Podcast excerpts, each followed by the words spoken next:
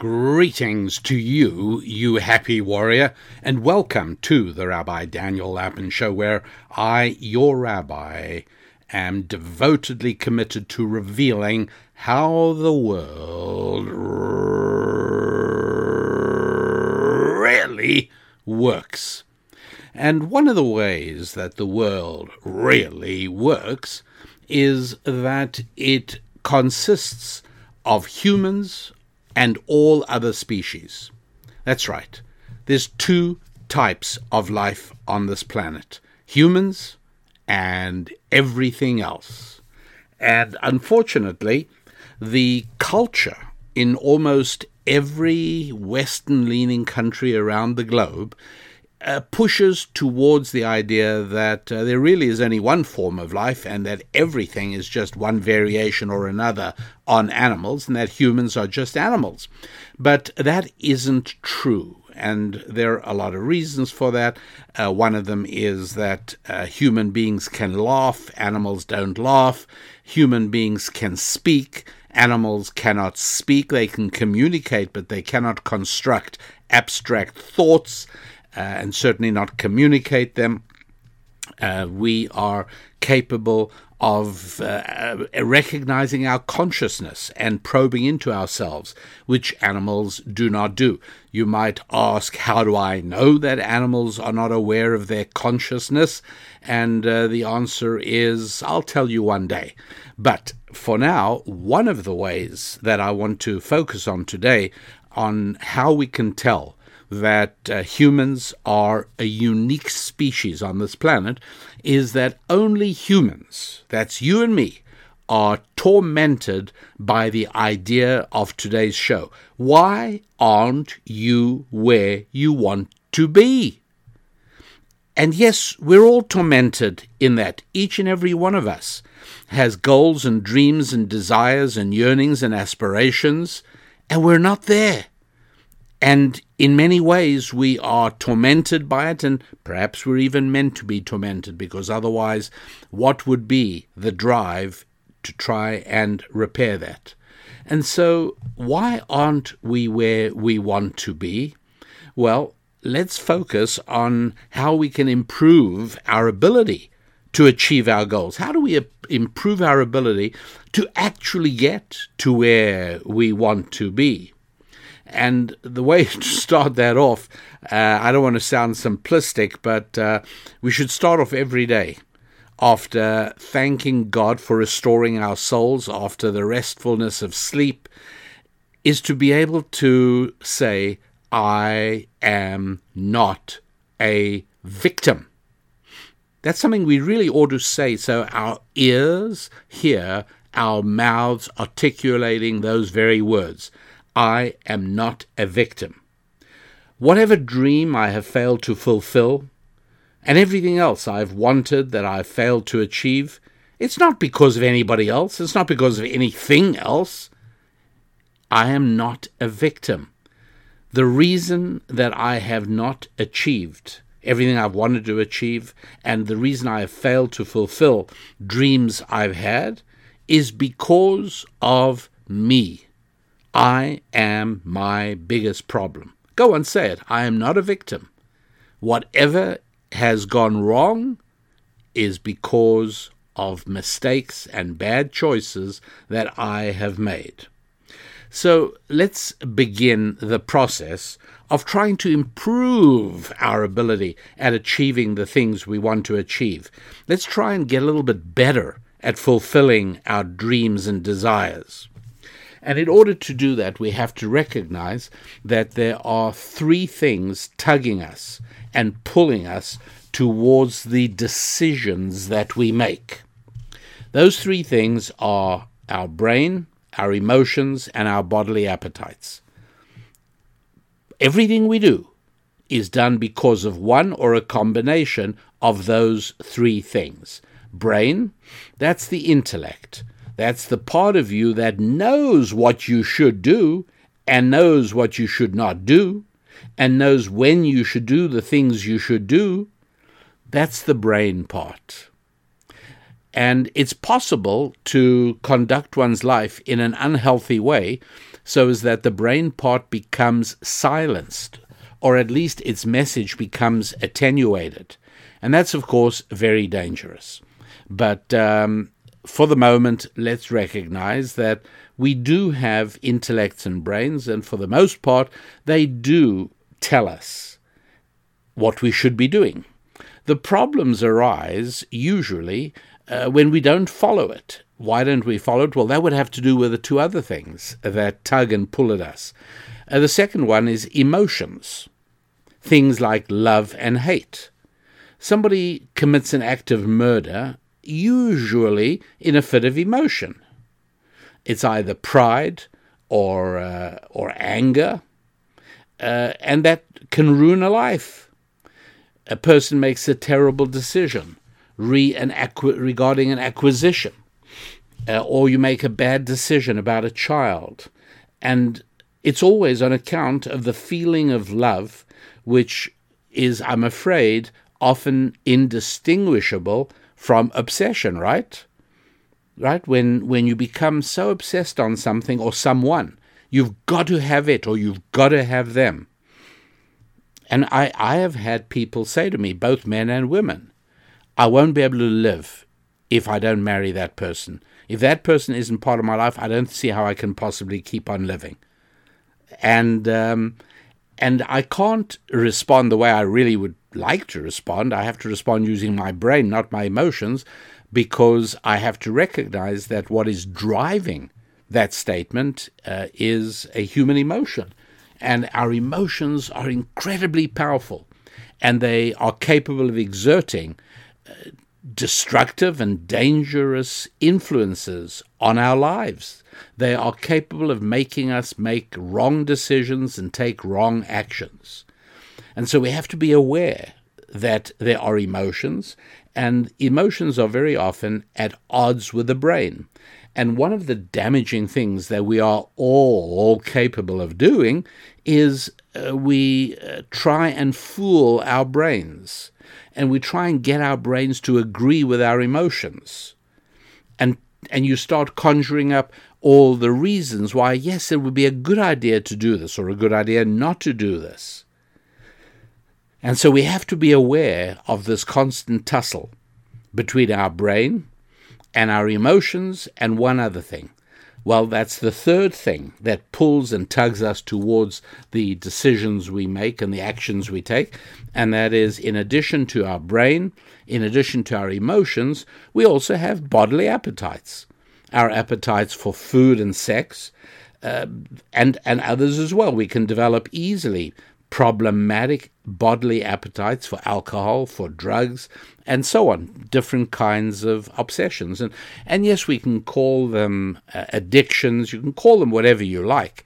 But calling them doesn't mean that we've now resolved it. In the final analysis, the only way to resolve that is to become better at allowing our brains to make the decisions. So, I mean, almost everything you've ever wanted but don't have, well, that's because of a choice you made at a certain point in the past, right?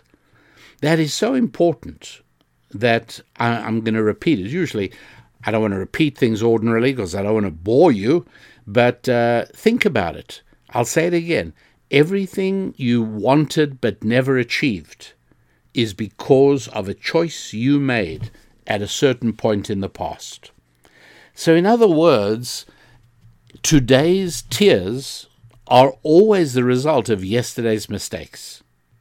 And yesterday's mistakes are the result of listening to items two and three and not listening to item one, paying more attention and being more vulnerable to the demands of your emotions and the demands of your bodily appetites, and not sufficiently able to govern it all by the power of the brain, by the, by the strength of the intellect.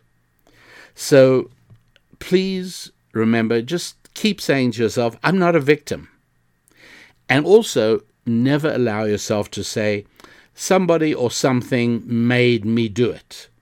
No, it was your choice. It was the wrong choice, but it was your choice. And if we don't confront that true reality, yes, that is part of how the world really works, without confronting that reality, there really is very little hope for repair. You've got to, you've got to be able to recognize that these are three things that govern our decisions. These things shape our choices and our decisions. And I will tell you that uh, in the Lord's language in Hebrew, the uh, brain is a word that begins with the M sound, right? M like Mike. Emotions are governed in Hebrew. Emotions are a word that is that starts with the L sound, L like Lima, and uh, bodily appetites is a, uh, word which starts with the letter C, the C sound, K. And it's quite interesting to note that if you arrange these things in the correct order of influence, it's not to say my emotions never influence me.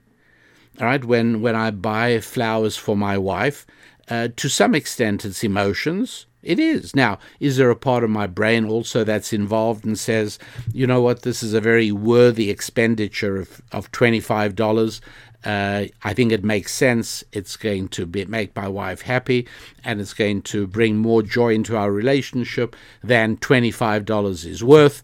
And so there's that brain aspect of it also, but uh, it's largely an emotional action, and that's fine. There's certainly a time and place for emotional actions and bodily appetites. When I sit down to a steak and fries dinner, uh, you know, I can't deny that there is great bodily enjoyment in that, and and rightly so. And uh, and when we are together with our spouses, of course, there is great uh, bodily and uh, sensual enjoyment at that. Obviously, there is a time and place for that. But the question is dominance. What is at the top? And so clearly, brain should have the most influence emotions should come second, a very definite second, and bodily appetites should come third, in terms of the influence they exert on the choices we make. And interestingly enough, if you arrange the words and the opening letters of each word in that order, remember uh, brain is an M sound, emotions is an L sound, and bodily appetites is K a K or a C sound? Well, when you arrange them correctly, you have the word melek and MLC, and that is the word for king or aristocracy or um, upper levels. In other words, to achieve our heights, to achieve the best things we can achieve, it depends on putting them in that order. Uh, when you arrange them in the reverse order, C L M, you have the Hebrew words for calamity. By the way, listen to the root of that word calamity. Do you hear the CLM at the beginning? And we suffer very often if we put them in the reverse order. If we first find ourselves allowing our decisions to be made by bodily appetites first and then by emotions and only then by brains, uh, then we have the word kalem or calumny, embarrassment, humiliation, calamity, disaster. And it's, it's one of the ways in which the Lord's language reveals how the world really works within the very structure of the words themselves. And so we've got to recognize that these things, that these things that shape our decision making apparatus, brain, emotions, body, uh, should be trained to operate, and that means training ourselves. And every little victory you uh, succeed in, every time you say to yourself, um, my bodily appetites are calling for me to raid the refrigerator and finish off a pint of ice cream. Every time you acknowledge that and you say, but my brain is going to say that this is a really bad idea because I'm trying to lose weight. And when I step on the bathroom scale tomorrow morning, I really do not want to see uh, the, the needle going in the wrong direction. So uh, we we recognize that these three things are really important to understand within ourselves. Getting to know yourself, this is part of it.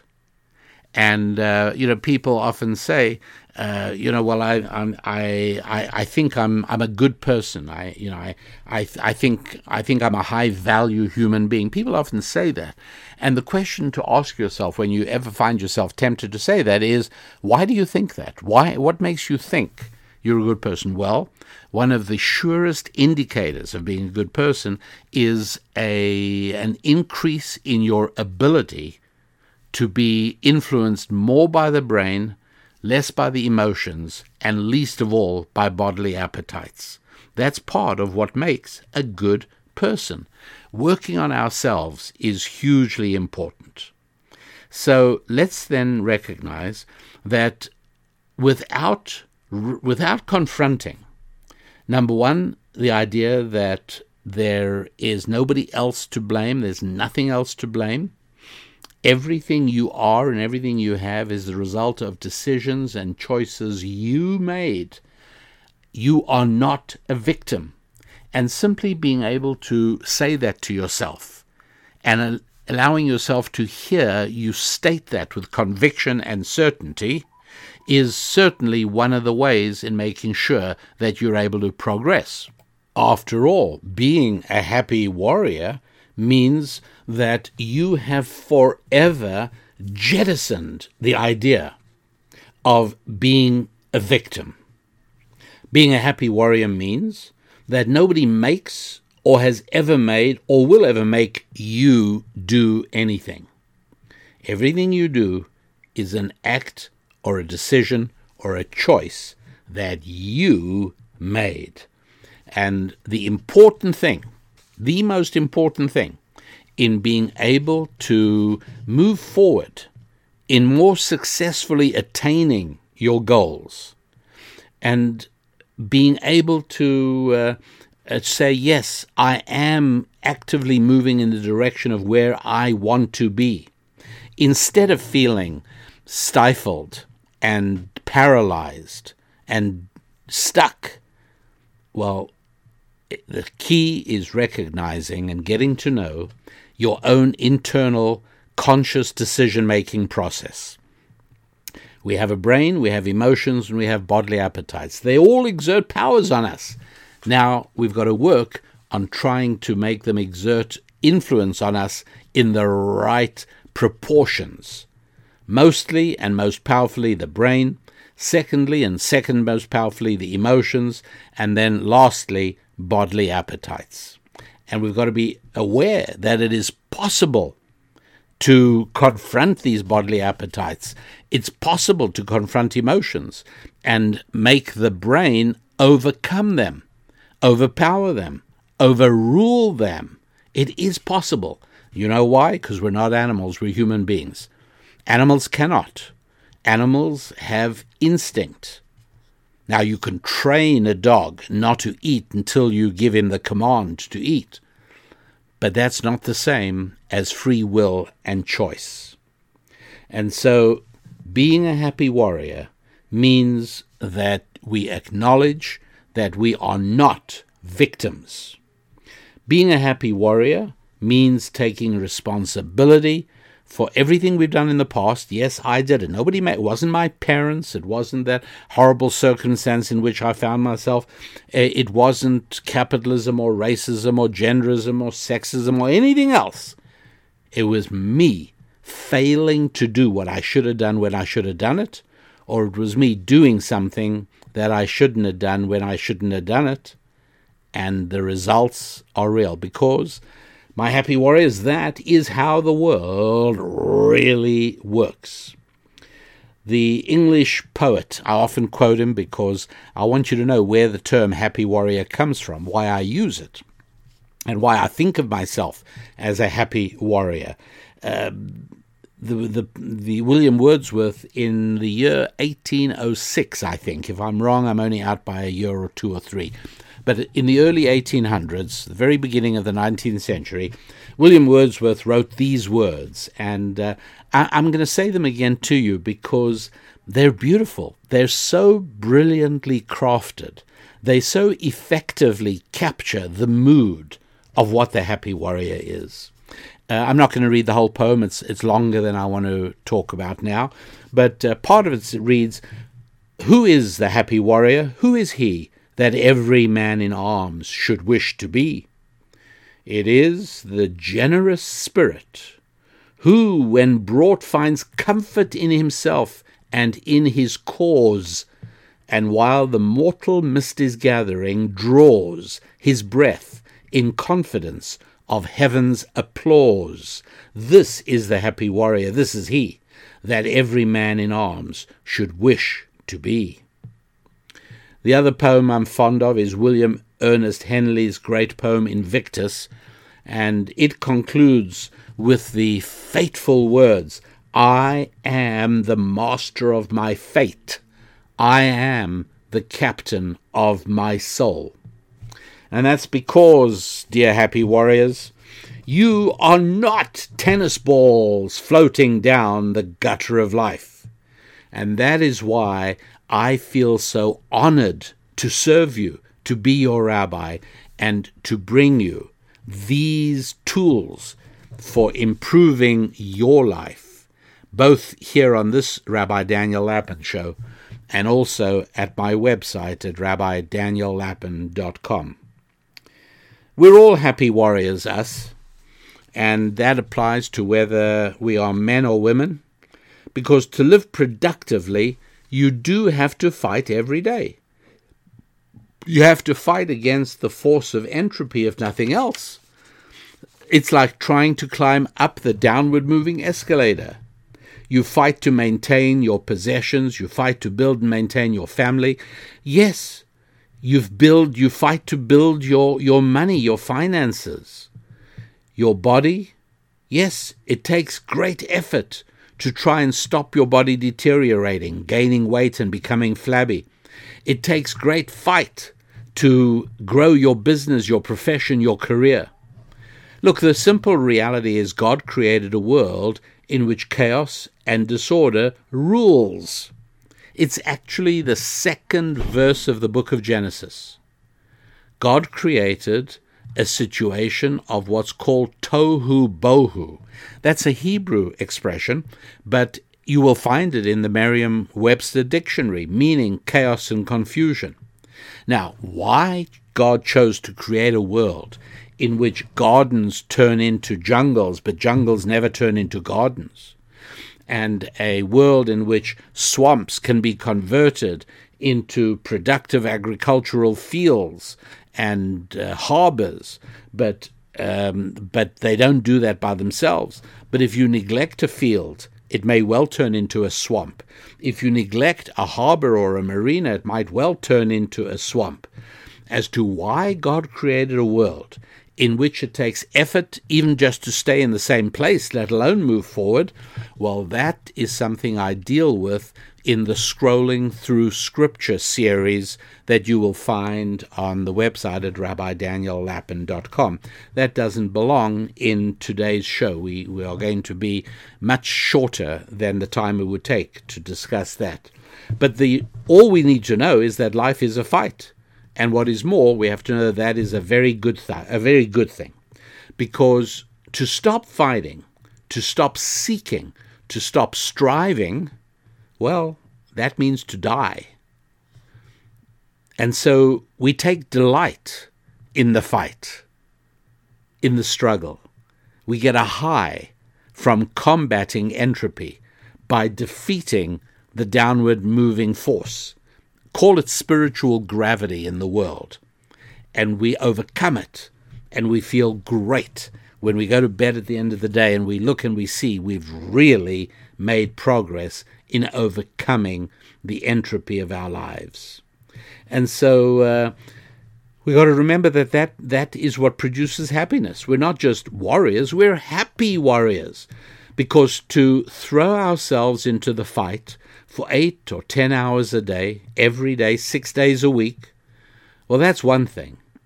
But to do all that with a debonair smile on our faces and a jaunty pace to our stride, to do all that while generating an irrepressible surge of happiness welling up in our souls, well, that means that we are spiritually grounded in everything that is life affirming, devoted to our faith, our families, our finances, our fitness, and our friends, knowing that we are capable of triumphing over those who both intentionally and unknowingly promote a dark abyss of satanic secular socialism and all the many destructive and evil social pathologies that it so reliably generates. So, why aren't we where we want to be? And it's in a number of important areas. I'm not at the moment speaking about whether you want to improve your golf game or your tennis game.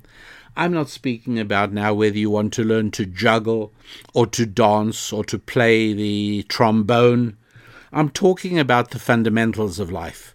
Because if you take care of your five fundamentals, then you'll have ample time, resources, and energy to learn to play the trombone and to improve your golf game if that's something you, you feel is important. And so the five fundamentals fitness. Maybe it's the number that stares at you from your bathroom scale. Maybe it's the tooth you've neglected that needs a filling. Maybe it's some aspect or another of your physical body's health that you are doing something wrong or you're not doing something right.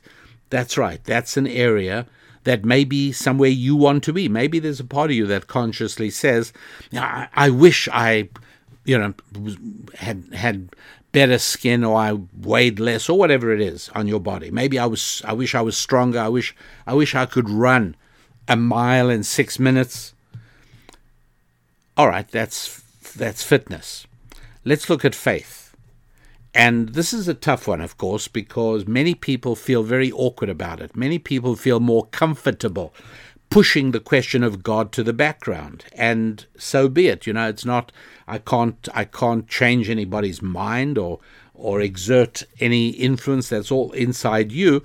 All I'm telling you is that uh, if you haven't tried it, then you're probably doing yourself a disservice.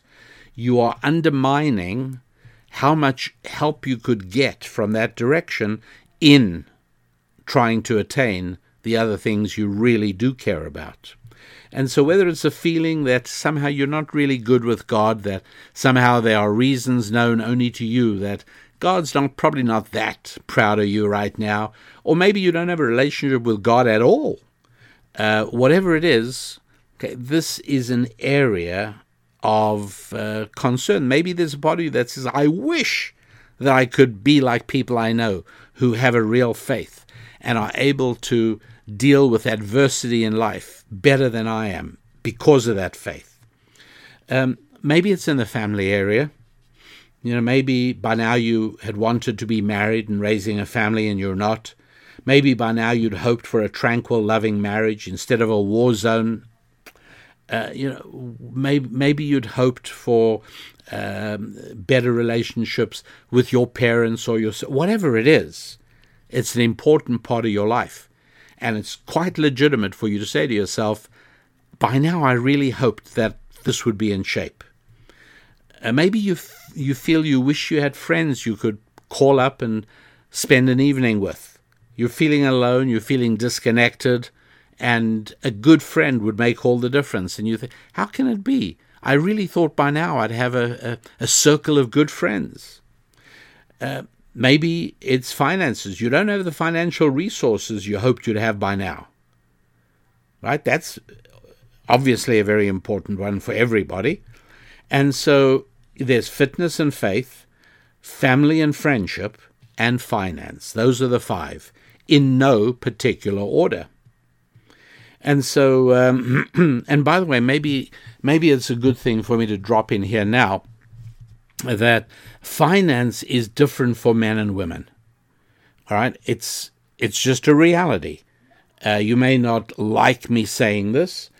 Uh, but um, my job is not to massage you with, that's right, warm butter. No, it's to tell you how the world really works.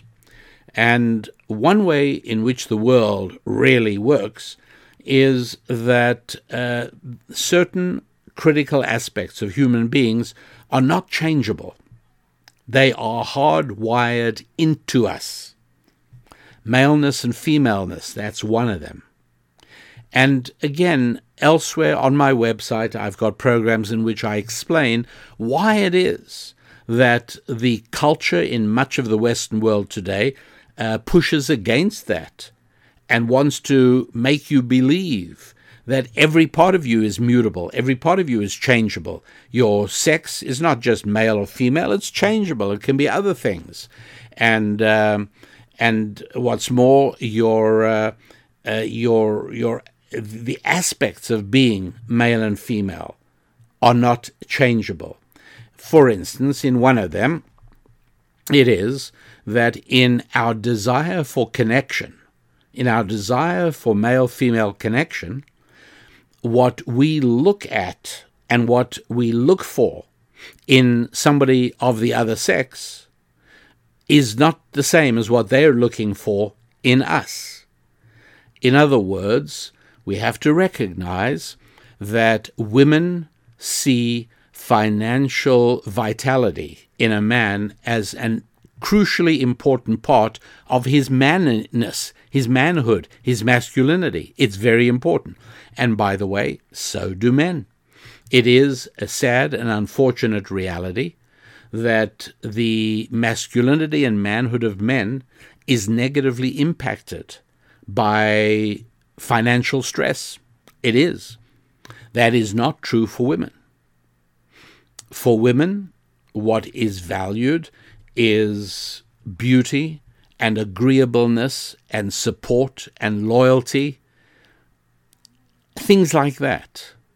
And so uh, when a woman has devoted a great deal of her energy between the ages of 18 and 28 to achieving career and financial success, and then she then says to me, as so many have, it's so sad, as so many have said to me, look at me. Why am I finding it hard to find a boyfriend? Why am I finding it hard to meet my match?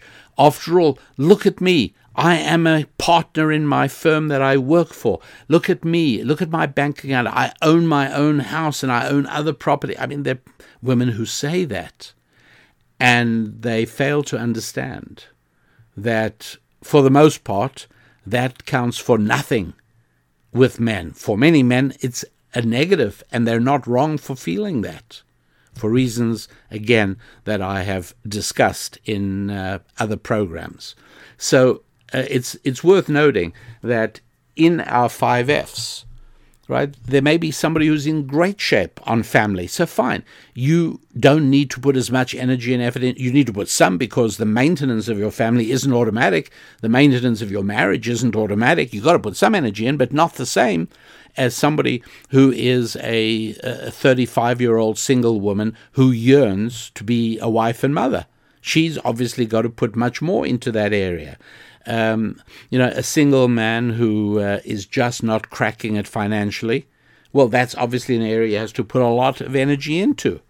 But maybe he's got lots of friends that he hangs out with, so obviously less there.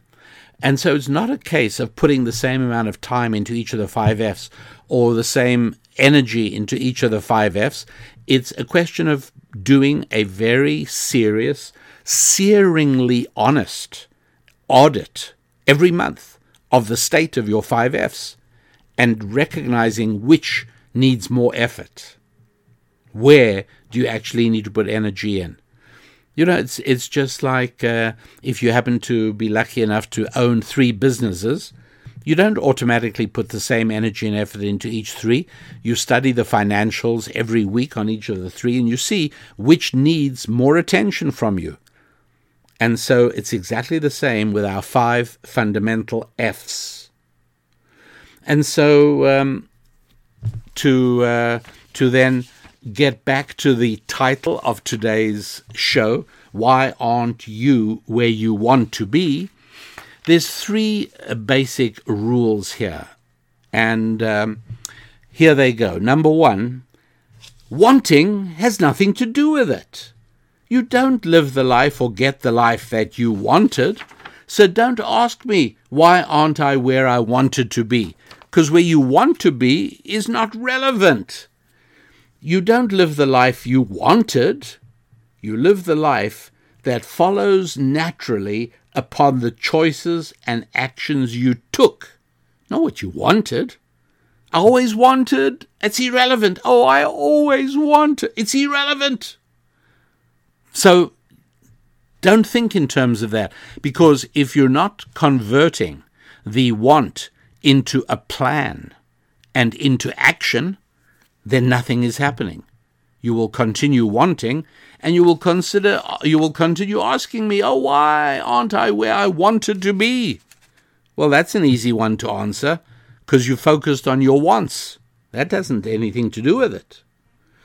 Uh, one of the dangerous things, and I, I, I cannot believe that there exists on this planet a happy warrior who is suckered by what's known as the law of attraction.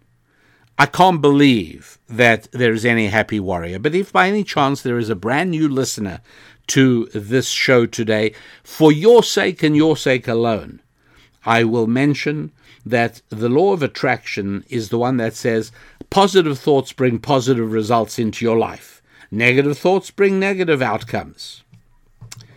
Listen, it's a lie. I don't want to waste your time or mine or anybody else's. So let me just tell you the law of attraction is a lie. Now, I'm not saying that uh, you shouldn't be positive in outlook. I've spoken extensively in recent shows on the terribly destructive effect of uh, bad spiritual schematics that you have mistakenly uh, implanted on your soul. And so there, there are definitely consequences to having bad schematics, bad spiritual schematics. And obviously, there are positives attached to having a positive spiritual schematic. But that doesn't by itself mean, oh, that's going to bring things. And a natural uh, follow up, by the way, oh, I should also tell you, uh, the law of attraction was wildly popularized by a book called The Secret. Look, uh, The Secret is complete nonsense. Uh, here's one of the things that's spoken about in the law of attraction. Uh, you must get a vision board. I've spoken about this in the past, so it bears with repetition just because so many people do it. Um, I walk into people's houses sometimes. I'm a guest, and I'll actually see a vision board in the hallway or in the kitchen or in the uh, in in another room of the house, and you can always recognize it's like a big cork board or, or something, uh, on the wall, and on it are pictures of desirable things. you know, I mean, I don't know, you know, a, a private jet, a boat, uh, a, a, fantastic car, whatever it is, uh, a, a, lovely um, single family home on a bit of land with a nice white picket fence in front and a pair of dogs running around. The, uh, people put these pictures up. Don't do it. Don't do it all you're doing is dissipating your drive. You're dissipating your drive. It's uh, this is a form of of sad self stimulation. It it achieves absolutely nothing at all, uh, and worse, it it does um, dissipate the energies you have. Don't do that. Don't dream about what you want. Focus on what you can deliver to the world it changes everything. So, um, so number one, then the, the first rule: be aware that the wanting is not important. Put it aside. The tangible uh, depiction of the wanting, namely the vision vision board with pictures of the things you want, get rid of that. Get rid of it. Stop wanting. You have to know what you have to do.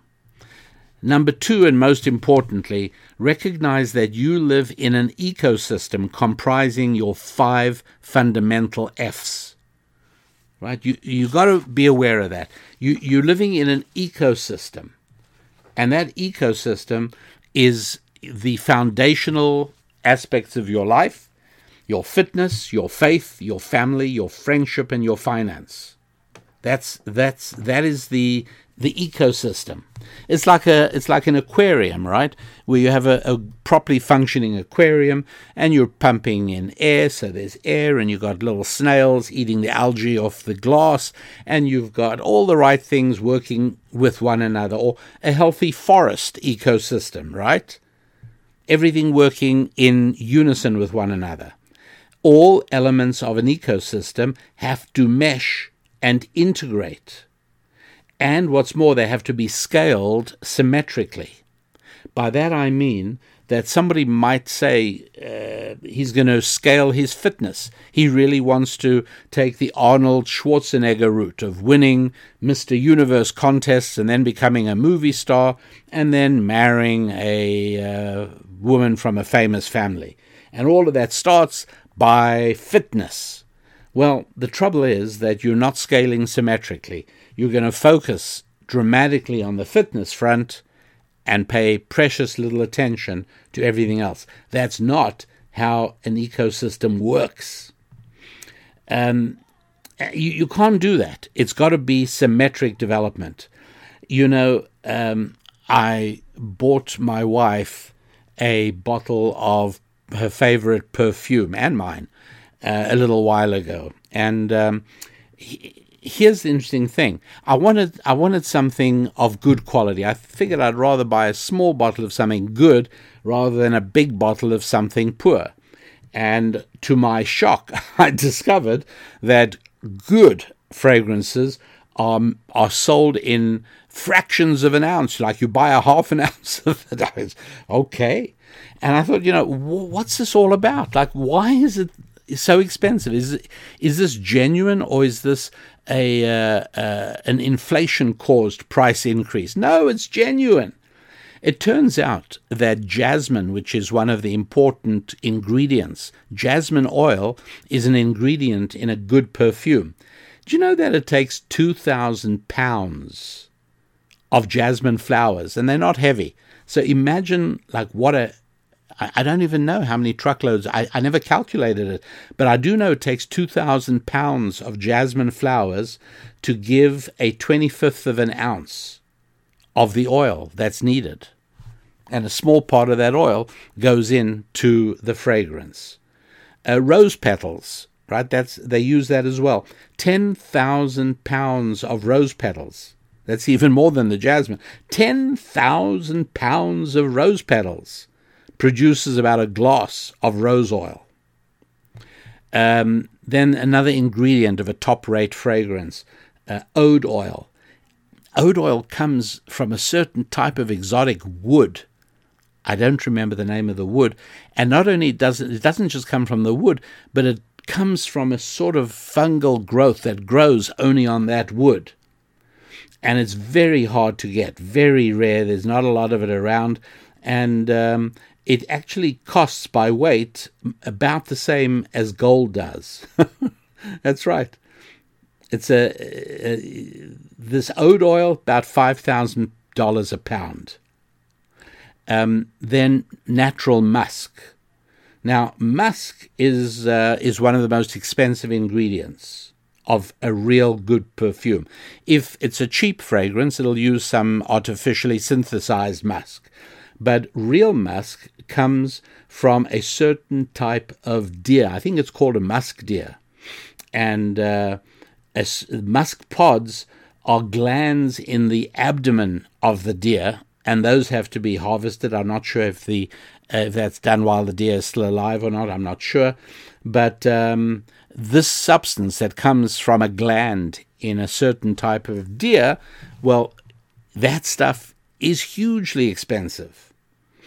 Um, and then I'll give you just one more ingredient I discovered goes into perfume, and that's something called ambergris. Now, I've actually seen ambergris uh, when my family and I were crossing the Pacific Ocean on our sailboat, uh, we actually saw ambergris floating. Unfortunately, I was too ignorant to know that it would be well worth dropping the sails, stopping, and picking up that big lump of ambergris. Uh, it was about the size, I'm going to say, about the size of a baseball cap, you know, floating on the Pacific Ocean. Uh, where does this ambergris come from? Well, um, it comes from the intestine of a sperm whale. And it doesn't get ejected out of the rear of the whale, it gets vomited up, regurgitated up out of the whale's mouth. Um, as a result of certain things the whale eats, I, I don't know the details, but it's produced deep within the intestine of the whale. And um, this is necessary uh, what it does is, if you've ever noticed, one of the differences between a really high quality perfume and a cheap perfume is that the high quality perfume lingers, it stays for a long time. Uh, that's because of the ambergris.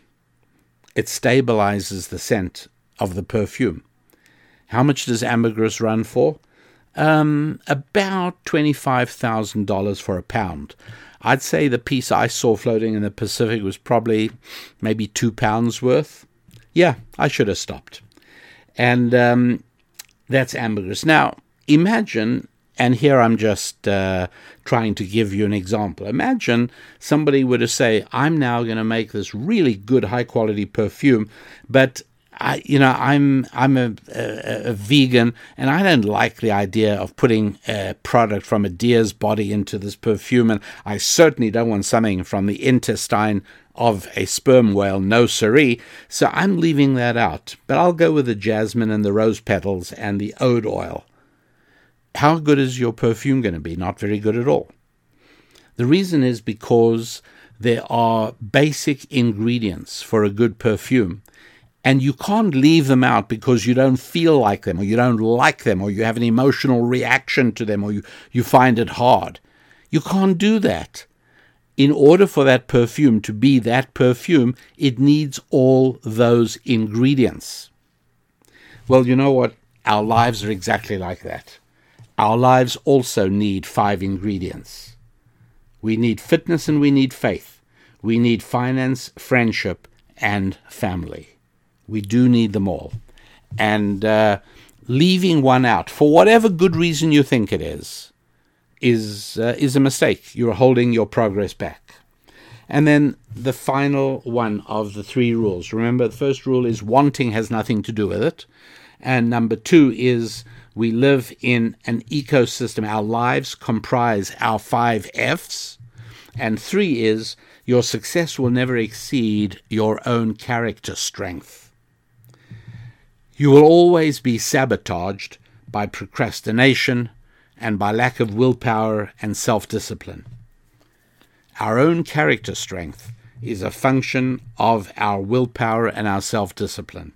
And here's the crazy thing it's perceptible. You do it as well. You can see people, and you may not necessarily identify what it is you are spotting. But when you spot somebody and you say, that's an inspirational person, and you see from the set of the jaw and the determination, what you're spotting is character strength. You're seeing somebody who has overcome procrastination and willpower and self discipline, somebody who has built up their own character strength. You know, the last uh, show, the last Rabbi Daniel Lapin show, I interviewed Ruchi Koval, the author of a book we've just published. You can find it on our website, or you can find it on Amazon, or you can listen to it in an audio book, and that is called Soul Construction, S O U L. In other words, in terms how to construct your soul. That's what we're talking about. Character strength is an inside thing. There's no laboratory instrument that can measure somebody's character strength. And building our own character strength is one of the most valuable things you can do to improve the quality of your life. So now, what we have to do is sublimate our yearnings and our wants and our desires into planned actions. You've got to clearly identify for yourself with pen and paper what it is that you really want. What are the things you would like to achieve? you know, by the end of this year? What are the what are the real things you'd like to achieve?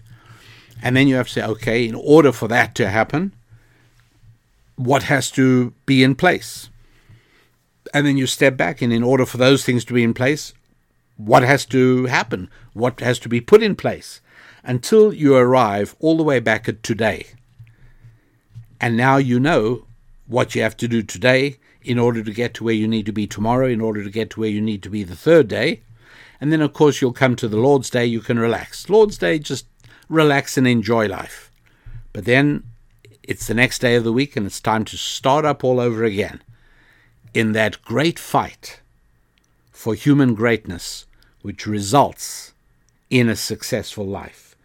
A life that is full with fitness and faith, friendship and finance, and the joys of family.